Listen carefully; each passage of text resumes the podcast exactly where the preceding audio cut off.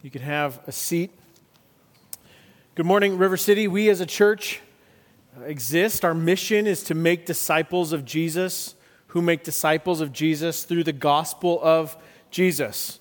And we do that by contending for his gospel and contextualizing that same gospel, that it's heard and understood and known.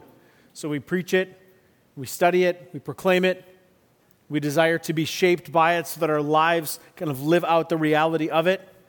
We seek the welfare of our city and our community. And our prayer is that a movement of reproducing disciples spills out from among us and ultimately reproducing churches. It's a little bit of, of who we are and why we exist. And I just wanted to keep that in front of us this morning as we come to God's Word. If you want to grab your Bibles and turn to Luke chapter 2, we're continuing to study Luke's gospel this spring. We'll be looking at verses 1 through 24. And as you're finding your place, uh, just a little background to kind of set us up. Just a couple weeks ago, uh, when we left church, it was snowing that day, if you remember. Big, fat snow globe sized snowflakes. We went home as a family and loaded up our car and drove to Texas to visit some family. It was great, by the way. It was a much needed time of rest for us. Uh, but as we got back in the car this last Monday morning and to make our way back north, and maybe you've experienced this, just about as soon as we started the drive, the list of all the things that I had yet to do, because they didn't stop, they just put on, were put on hold for a week, the list started to grow in my mind. And somewhere in Kansas, I started to feel the weight of everything left undone. Have you experienced this when you've been away expecting this time of rest and then, like the moment you wake up to go back home, you're like, oh no. The list, right? And as I'm looking through the windshield at the, the vast sameness of the Central Plains, I start to think to myself, well, you know, if I could move this around in my calendar, and I got to follow up an email with that person, and so I'll put that on for Monday. And I started to like work that list out in my head. And even though I wasn't actually checking things off a box, or checking off the boxes, excuse me, on my list, just the thought of being able to clear them released that little hit of dopamine, right? That little, oh, I, this might not be so bad. But the problem was the moment I actually opened up my reminder list or opened up my calendar when we got back, none of the things in my head that I had begun to check off were actually checked and so the little bit of joy that I took in the possibility of a normal couple of days just kind of all died.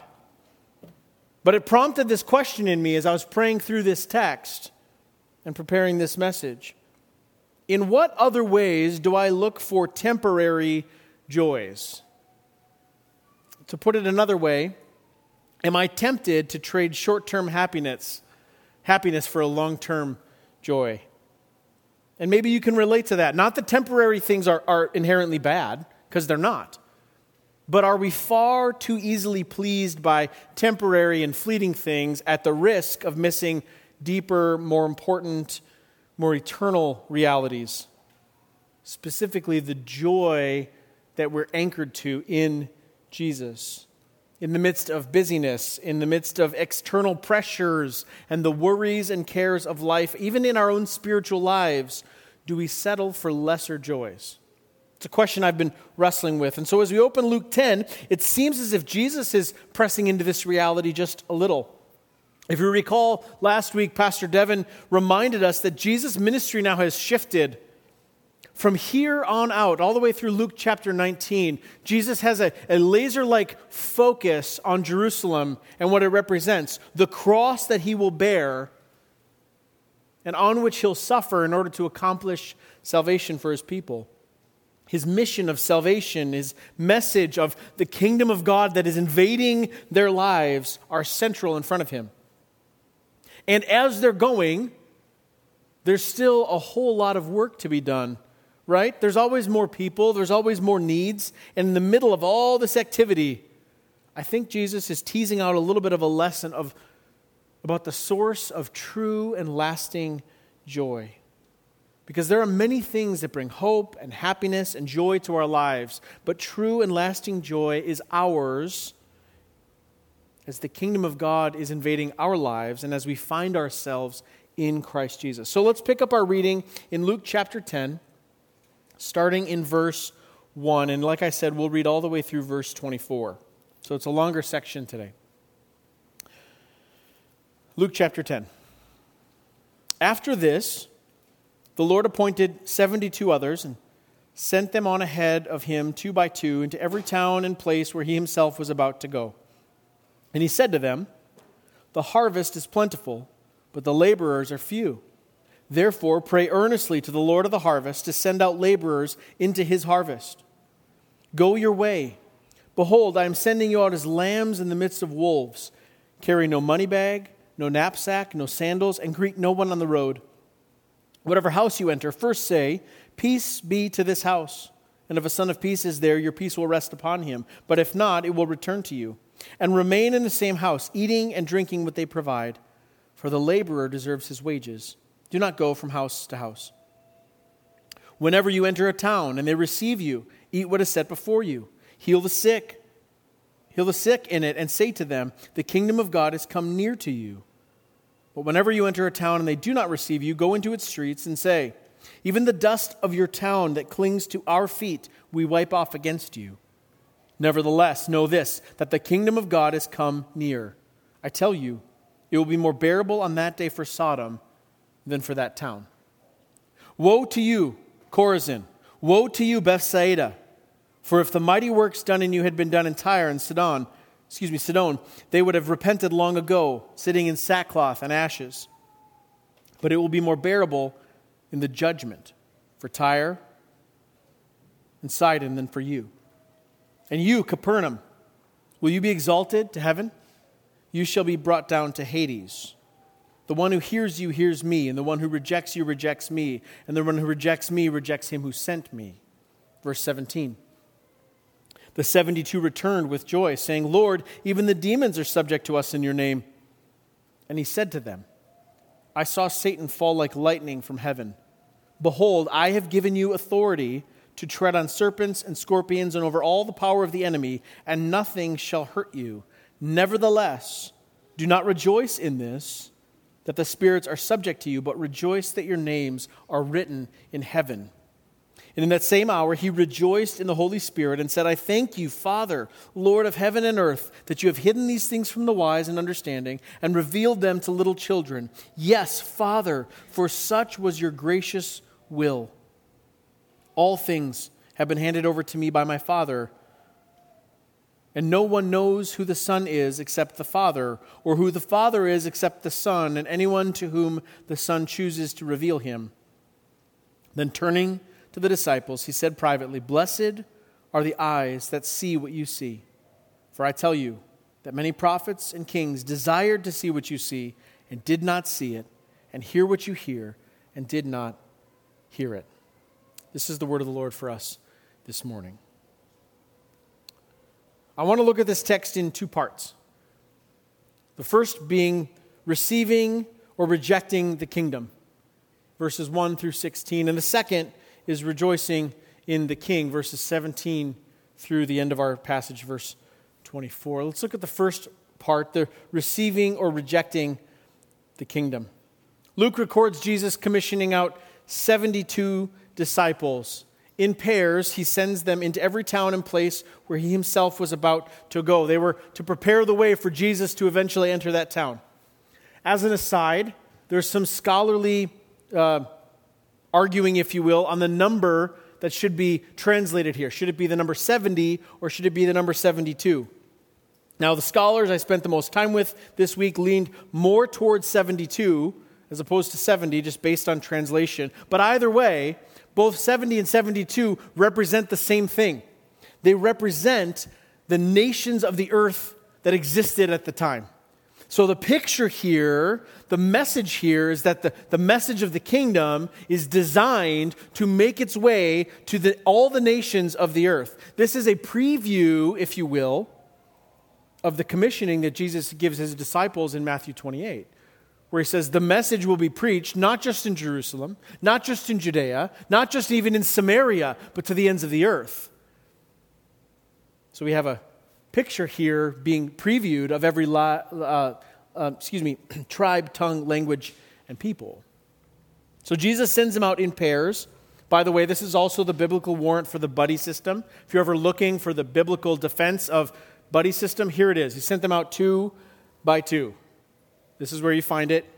So in case anyone ever tells you, like, chapter and verse, you'd be like, well, Luke chapter 10. Buddy system. And these 72 disciples go to at least 36 different towns or cities or villages. That's right, simple math. Uh, they probably went to more. They went to one, stayed for a few days, and then went on to another. So this is representing a lot of work ahead of Jesus and his group of disciples. Okay? And he instructs them in some very specific ways. Look here at verse 2. Jesus says to his disciples, The harvest is plentiful, but the laborers are few. Therefore, pray earnestly to the Lord of the harvest to send out laborers into his harvest. That's the first thing he tells them to do as he's sending them out is to pray that the Lord would raise up more harvesters, if you will.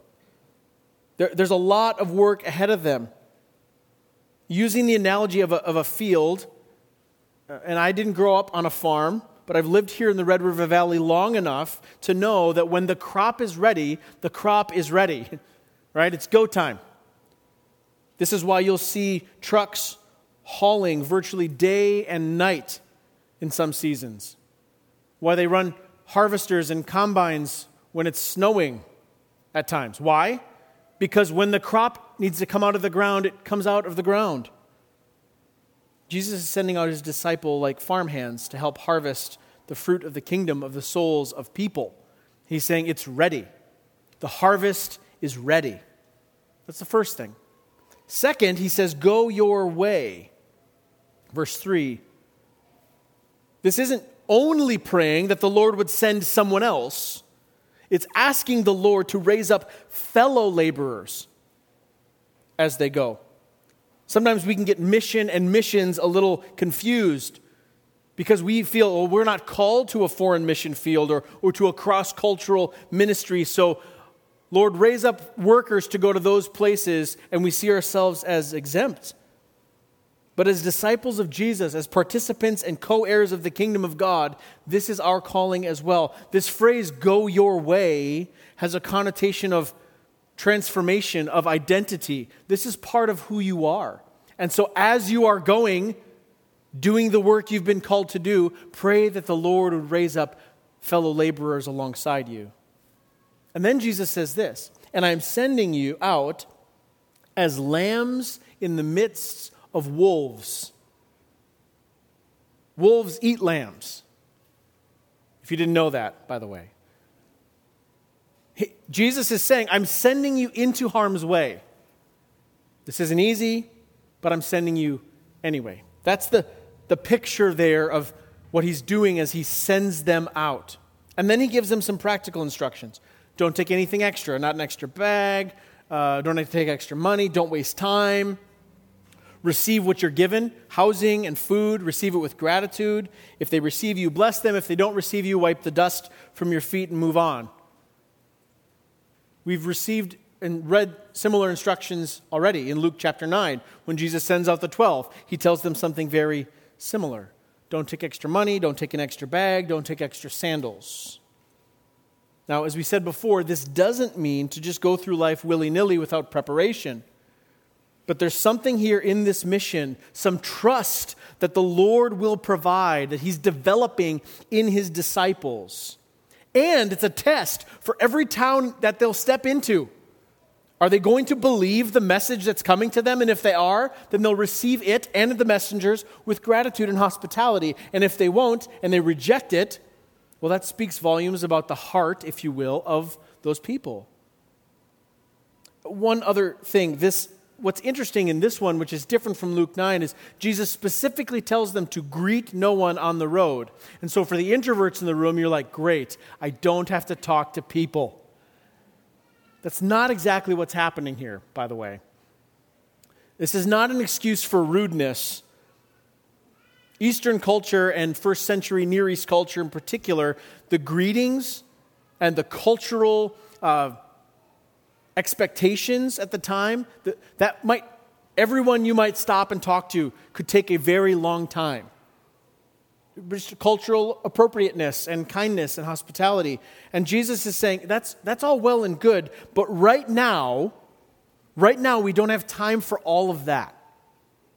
His time is short. Remember, he's looking like a laser at the cross. So the time we have now in this short window is short. So don't waste time.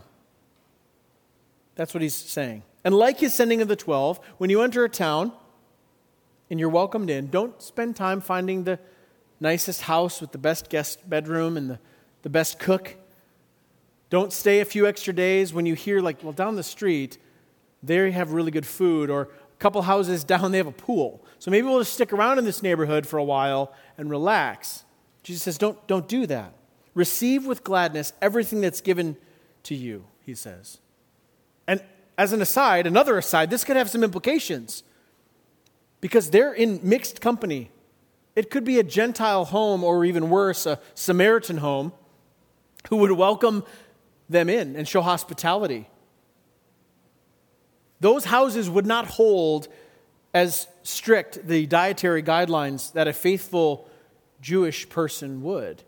And yet Jesus says, receive what you're given with gratitude. In a sense, saying, the mission that you're called to is of utmost importance. And so if you are received, then while you're there, bless them, pray for them, Bring them the message of the kingdom and receive with gratitude whatever they put in front of you. And he says, Seek out a person of peace. This is someone who's willing to hear what they have to say. And Jesus says, Bless them. And if they reject you, you can remind them of the dangers of rejection, wipe your feet, and move on. See, receiving the message of the disciples results in blessing. They, they get prayed for, they hear a message of hope of the kingdom. And they're setting the stage for Jesus. Well, he's going to come to this town eventually, and we'd like him to meet you. Right? That's all happening for those who receive these messengers. But those who reject the messengers, look at verse 12. It will be more bearable on that day for Sodom than it will be for that town. Uh, that day is referring to the day of judgment when Christ returns in all his glory, Sodom, the great city of wickedness that God himself destroyed, Sodom will be better off on the day of judgment than the city or the town that rejects Jesus now. That's what he's saying. It's quite the statement. I mean, the picture in the dictionary next to city of wickedness is Sodom, or it should be. And Jesus continues in verse 13 and kind of adds to this caution Woe to you, Chorazin! Woe to you, Bethsaida! See, the Gospels don't record everything that Jesus said or did in his ministry. But we know that from the time it started until the time he enters Jerusalem, it's pretty much nonstop. So Chorazin and Bethsaida were places where he ministered extensively. They were places that had already kind of pushed back against him and his message. And there are those, like Chorazin, like Bethsaida, who would reject him in the future. And he's warning his disciples to just be ready that there are others who will not receive this message. Verse 13 for if the mighty works done in you had been done in Tyre and Sidon, they would have repented long ago. So, in these places, like Chorazin and Bethsaida, Jesus had done miracles. He had done miraculous things. And they decided, after seeing what they saw, to not repent, to not believe that Jesus was who he said he was. They rejected Jesus and his message in spite of all that he did there.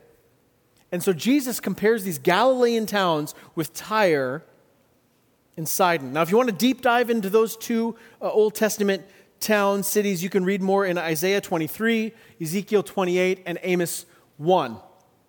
We're not going to go into those today. But the idea here is that if these cities of the Old Testament rejected God's prophets, and as such, they suffered judgment. Other nations were risen up to smite them. If they rejected the message of God, when we get to the end, it will be more bearable for them who rejected the prophets of God than it will be for you who rejects the Messiah himself. That's the comparison Jesus is giving. It's no small thing. And then, to top it off, Jesus includes Capernaum, where Jesus had done lots and lots and lots of ministry, preached many messages, healed many of sickness and disease, freed many from spiritual bondage. And he asks rhetorically in verse 15, Will you, Capernaum, be exalted to heaven? And then he just answers his own rhetorical question and says, You shall be brought down to Hades. So you've been given something, he's saying, that, that, that people of these ancient cities never had. They only had the promise of salvation. You have salvation in front of your eyes, and yet you still reject me. There's only one way to peace, and that is receiving the message and messenger of the kingdom. The alternative is judgment. Jesus makes no bones about it. But why does he tell his disciples all this? Why is this included in the instruction before they go?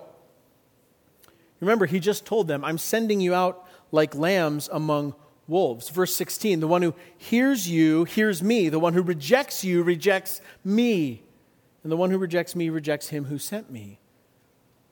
Rejection, for any reason, results in judgment, all the more for looking square at Jesus and saying, No thanks.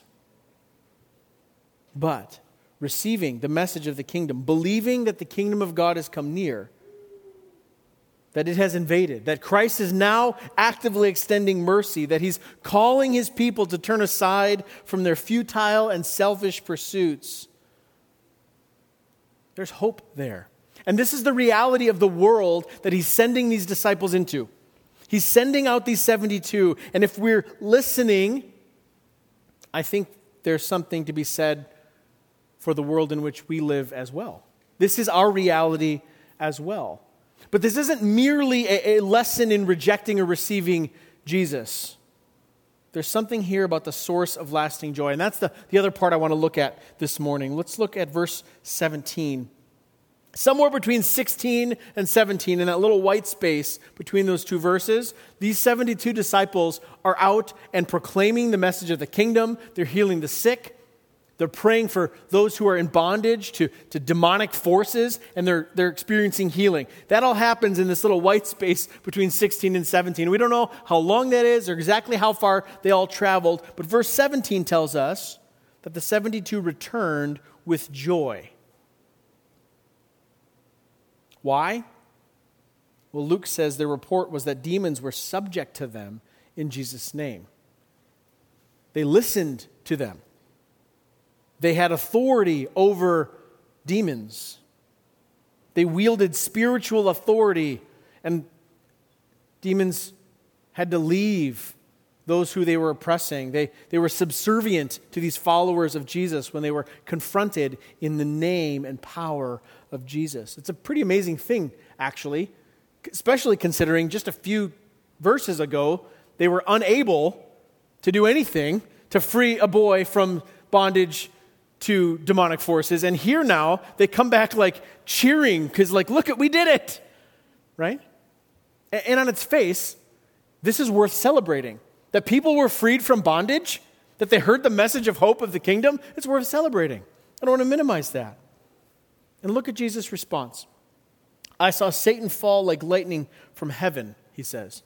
Now, now pause there for a second. There's a couple of schools of thought on how to understand this passage. One school says Jesus is primarily talking about what happened before, uh, pre incarnate. He's talking about the original fall of Satan from heaven when he rebelled against God the Father and was cast down out of heaven.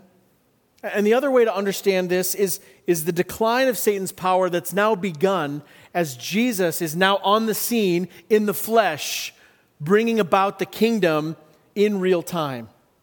And, and I'm kind of, I kind of lean towards the, the second one, and, and here's why. The connotation of the phrase fall like lightning seems to imply not merely the power of lightning, which we all know is cool, but the speed of it. So, to the outside observer, if you're just living in one of these little small towns and two random unknown disciples show up and start talking about the kingdom of God and about, about healing from, from disease and, and, and freedom from bondage to, to demonic forces and that there's hope in God's Messiah has come, and they're like, Yeah, I want to hear that. And as these two disciples are there preaching and encouraging and healing, your view of that in that little town is just that it's a one off experience with these two guys, and it's amazing and it's cool, but that's it. That's your experience, just this one little thing happening. But from Jesus' perspective, back as the one who has sent them in this, these 36 little groups that are all over the area. So it's not just one thing happening here, it's another one here and there and over here and over in this town where the same thing's happening, where the kingdom is being preached, where people be, are being freed from bondage. And so, from Jesus' perspective, he's watching his authority dismantle the powers of darkness all around the region, like little bursts of light where chains are being broken and freedom is being found. And so, from the perspective of Satan and his kingdom, it must have been like the lights just all went out in the region. Like, what is happening? This is cascade failure is happening all around here. That's the picture I see. Jesus continues and he says, Behold, I have given you authority to tread on serpents and scorpions and over all the powers of the enemy, and nothing shall hurt you. This idea of authority given is not just you have uh, the uh, ability to exercise power, but it more speaks to the right to exercise power. They've been given the right to use, leverage, work with Jesus' name and in his power to do these things. They've been given the privilege. And nothing, Jesus says, shall harm you while you're going about this work to which I've called you. Now, we don't have a biblical account of anyone actually like walking over a pile of snakes or just, you know, handling scorpions like no big deal. We don't have a biblical picture of that. I mean, one time the Apostle Paul was bit by a snake, and people were amazed that he didn't die. But there's a figurative picture here, it's, a, it's illustrative of the protection from harm extended to the disciples from the one who has authority over all creation, including the kingdom of darkness. Now, there's more here for another time and another sermon on the authority that is ours in Christ Jesus, the rights granted to those who are hidden in Christ. And there's an invincibility, if I can say it that way, an invincibility we have secure in His hands. Not that we won't get sick, not that we won't suffer hardship or pain, because we will, but that there is nothing that can snatch me from the Lord's sovereign hand. And so I can live and we can live by radical faith while practicing godly wisdom, knowing that I'm invincible until the day the Father says, My time is up. Now, that's a sermon for another day that we don't have time for today. But Jesus says, in spite of all that, nevertheless, which is a great turn of phrase, right? Nevertheless, you're safe, you're secure, nothing can harm you, you have authority, the demons are subject to you in my name. Nevertheless, do not rejoice in this, he says, but rejoice that your names are written in heaven. It is a better joy. A better joy is to be found in the fact that you belong to the Father. That's what Jesus is saying here. Your names are written in heaven. There's a reference here to the book of life. You can find that reference in a couple of places, one of them being Revelation chapter 20. And in Revelation chapter 20, all of creation is standing before the great white throne giving an account of their lives and all that they've done. And those whose names are not written in the book of life, according to Revelation 20, are cast away into a lake of fire that has been prepared and designed for the devil and his angels. But those whose names are in the book of life, Revelation 20 tells us, are the ones who are welcomed into the eternal rest and life of the Father to dwell secure with Him forever. And Jesus is saying that is a better joy. More than worldly success, more than ministry success. Do not rejoice merely in your wielding of spiritual authority more than rejoicing in the grace of God to you in saving your soul. That is the better miracle, he says. It's a matter of having their priorities straightened out. Temporary help is a good thing. Can you imagine being a person in that town, experiencing oppression from demonic forces or some ailment that's just wreaking havoc on your body for your whole life, and by God's grace, you find freedom from that or healing from that, it would be a miraculous, joyful gift.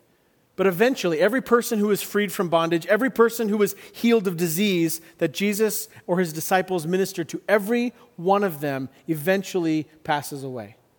The towns that they live in eventually crumble, most of them forgotten and don't exist anymore, buried under the sand of time. In fact, the earth itself, right? Of much greater importance is that their names are written.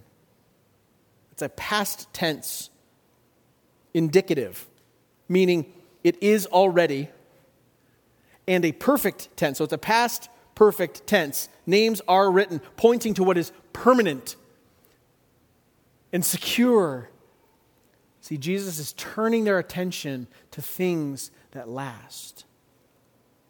So, why do we struggle often with the up and down, the high and low of our lives? Sometimes it's a mad swing, isn't it? Are we attempting to squeeze too much joy out of impermanent and temporary things? And how do we know if this is happening in us or to us? Does your joy seem to rise and fall like a tiny boat on a really big ocean?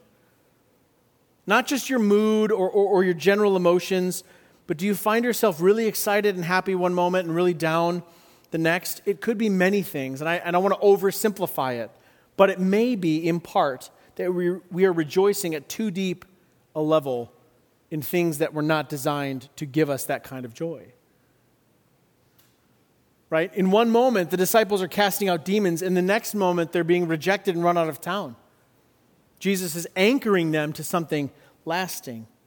See, we can take joy in many things, but they cannot end on themselves. If the things that bring us sorrow, and there are lots of things that make us sorrowful, we don't have to shy away from those. But if the things that make us sorrowful don't ultimately end up and settle somewhere on the bedrock truth that God is good, that He is always doing good, and He is always working all things for my good and His glory. Like we need to settle there. And if, or if the things that bring us joy don't roll up in praise and gratitude to God for His kindness, if they don't spill over into worship,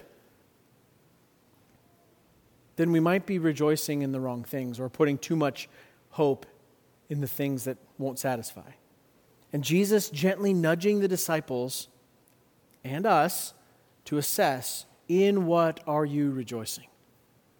And so Jesus here gently says, Don't forget the best thing, the most joy fueling truth you need is this that through me and in me, Jesus says, Your name is written in heaven. So, how do I know that Jesus is talking about salvation? here being the greatest joy. Look at verse 21. In that same hour, he, speaking of Jesus, rejoiced in the Holy Spirit and said, I thank you, Father, Lord of heaven and earth, that you have hidden these things from the wise, from the understanding, and you, you have revealed them to little children. Yes, Father, for such was your gracious will, and all things have been handed over to me by my Father. And no one knows who the Son is except the Father, or who the Father is except the Son, and anyone to, who, to him the Son chooses to reveal him. There are three places in the Gospels where it's recorded that Jesus wept or he is weeping. And there's only one place where it's recorded that Jesus rejoiced. And this is that. He is rejoicing in the beauty of the wisdom of God in revealing Him as the Savior of the world. Now, this little nugget here in Luke chapter 10 is a fantastic picture of uh, robust, orthodox Christology, meaning theology about who Jesus is. And it's a foundational uh, theological piece, if you will, to hang on to for Trinitarian theology, the doctrine of the, the triune nature of God. Uh, Jesus says here, outlining his divinity, his relationship with the Father. And it also shows that Jesus' mission was all about revealing who he was. That's why he came, so that he could make himself known. And he says to the, to the self righteous and the prideful, to those who think themselves wise, they're going to miss it. But to those who have faith like that of a child, sound familiar? To those does the revelation of Jesus as God's Messiah and their only hope, those are the ones who are filled with joy. The apostle Paul says as much in 1 Corinthians chapter 1. God chose what was foolish in the world to shame the wise. God chose what was weak in the world to shame the strong. God chose what is low and despised in the world, even the things that are not, to bring to nothing the things that are. Why? So that no human being might boast in the presence of God. And then turning to his disciples, verse 23, Jesus says this. Turning to the disciples, he says, privately, Blessed are the eyes that see what you see. For I tell you that many prophets and kings desired to see what you see and did not see it, and to hear what you hear and did not hear it. What was hidden for ages is now revealed. Jesus is saying, with a big sign on himself, I am here. Kings and prophets waited and hoped and put their hope in, their faith in the promise of salvation to come. And here I am. Rejoice, for the one you were waiting for is me. And in the Father's divine wisdom, He has chosen you to be the ones who see God's promise fulfilled with your own eyes. I, I love that Jesus turns privately to His disciples and, and tells them, You are blessed because you have me. They were getting glimpses and starting to understand in greater and greater reality what was actually happening. The rest of the crowds were there and they were present, but he really zeroes in here on his disciples to say, For you and for everyone who will come after you and hear your message, that's us, by the way. What a privilege it is for you to not merely have hope in a promise to come, but in a person you are hearing with your ears in real time the hope of salvation. And everyone who hears because of you will be blessed as you are. And you know, the disciples probably didn't understand everything that was happening, didn't fully get the meaning. And honestly, for us too, we probably won't fully get the meaning of all this either until that last day. But we have been given an immeasurable gift to know Jesus. What a debt of gratitude we could never repay. We rejoice in the power and the provision of God on display in our lives. We rejoice in the many blessings we experience in our families, in our Christian community, as we're encouraged and receive the encouragement and blessing of others, as we use the things God's given us to bless others, to bless them. We rejoice in reports of healing and recovery and freedom from addiction and restoration of relationships. We rejoice in all these things. And they all roll up in praise to God, who is the good Father, who is the one who knows how to give good gifts to his children. We rejoice in all of them. And the source of this joy that lasts is that Christ has come to save us. And all these things are blessing upon blessing and grace upon grace of this one true reality. Friends, let us be reminded today that true and lasting joy, the only kind of joy that anchors and secures us in our sorrows, the only kind of joy that amplifies and soars our celebrations, is rooted in this. We have life in the kingdom of God and glory in Jesus, our King. Let's pray. Father, we thank you that you are merciful, That when we are, are far too easily pleased, when we are easily distracted and so tempted to, to worship the gift rather than the giver, we thank you for your mercy, which extends to us again, inexhaustible and rich, that you might draw us back to see you as good, to see you as the giver and our good and gracious God. Draw our hearts to you. Turn our eyes aside from the things that ultimately don't satisfy. And would you refresh our joy in your salvation? Encourage our hearts as we come to the table that the tangible elements of bread and juice would be a reminder of the deep love you have for your people and the security that we have as belonging to you. We pray all this in Jesus' name. Amen.